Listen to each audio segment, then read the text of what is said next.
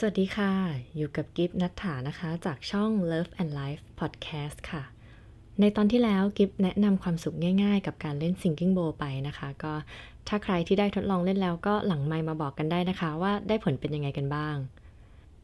ส่วนในวันนี้กิฟก็จะพูดถึงเรื่องของความโชคดีค่ะ ก็เราทุกคนก็อยากที่จะโชคดีกันใช่ไหมคะ แบบว่า อยากให้มีเรื่องดีๆ เกิดขึ้นในชีวิตเช่นวันนี้โชคดีจังเลยขายดีได้ออเดอร์เยอะอะไรแบบนี้หรือแบบ งวดนี้โชคดีถูกลอตเตอรี่อะไรแบบนี้ก็คือเราอะรอให้ตัวเองโชคดีหรือว่าอยากให้ตัวเราอะได้รับความโชคดี แต่เราอาจจะลืมไปว่าตัวเราเองอะค่ะ สามารถเป็นความโชคดีให้กับคนอื่นได้ กิฟขอเล่าเรื่องหนึ่งให้ฟังได้ไหมคะ คือเรื่องนี้ค่ะเกิดเมื่อประมาณ 3 ปีที่แล้ว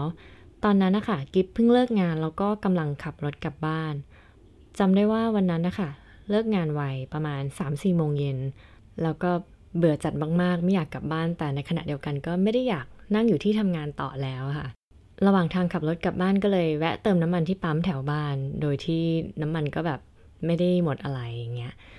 เติมเสร็จก็วนรถเข้าไปเติมลมยางต่อ คือไม่อยากกลับบ้านอะแล้วก็ไม่ได้อยากเดินห้างด้วย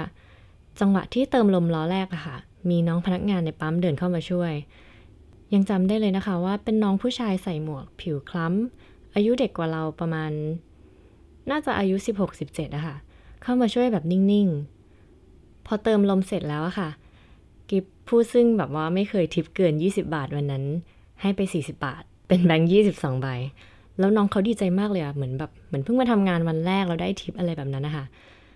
กิฟรับรู้ได้ถึงพลังความขอบคุณของน้องเขาอะคือมันแผ่มาแบบแรงมาก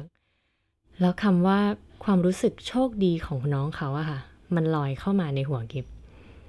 คือแบบคิดฟิลได้ว่า เขารู้สึกว่าเขาโชคดี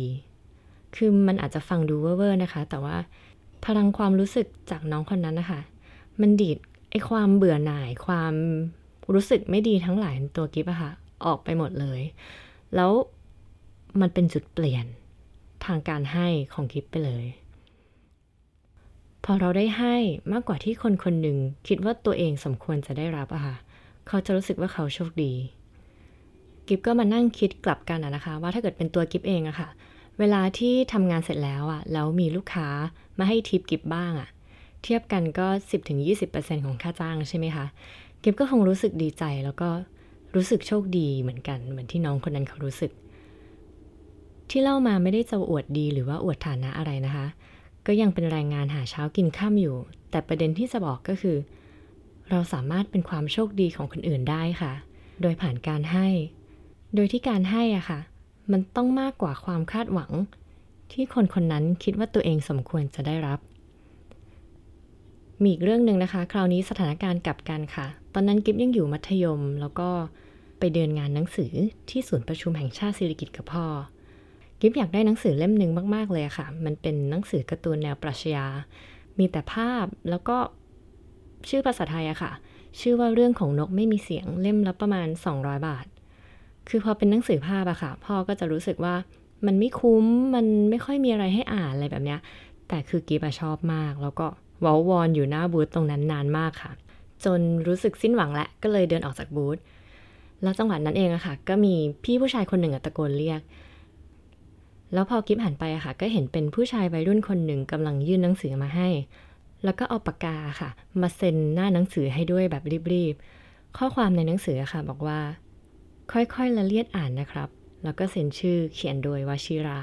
ซึ่งก็คือพี่นักเขียนหนังสือเล่มนั้นนั่นเอง คือกรีดมากแล้วก็ดีใจมากแล้วก็รู้สึกว่าตัวเองอะโชคดีมากๆ ที่ได้รับหนังสือเล่มนั้นมาจากนักเขียนเองเลย แล้วก็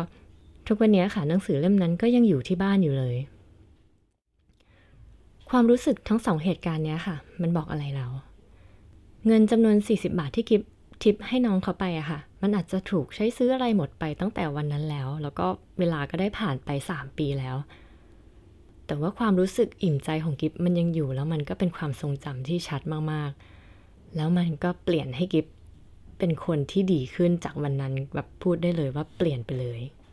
หรือแม้แต่หนังสือที่กิฟได้มาค่ะ เวลาผ่านไปร่วมสิบปีแล้วอะค่ะ แต่ความรู้สึกดีใจในความโชคดีของตัวเองอะค่ะ มันก็ยังอยู่ชัดเจน พี่นักเขียนคนนั้นนะคะพี่วชิราเขาก็อาจจะยังจำเรื่องราวนี้ได้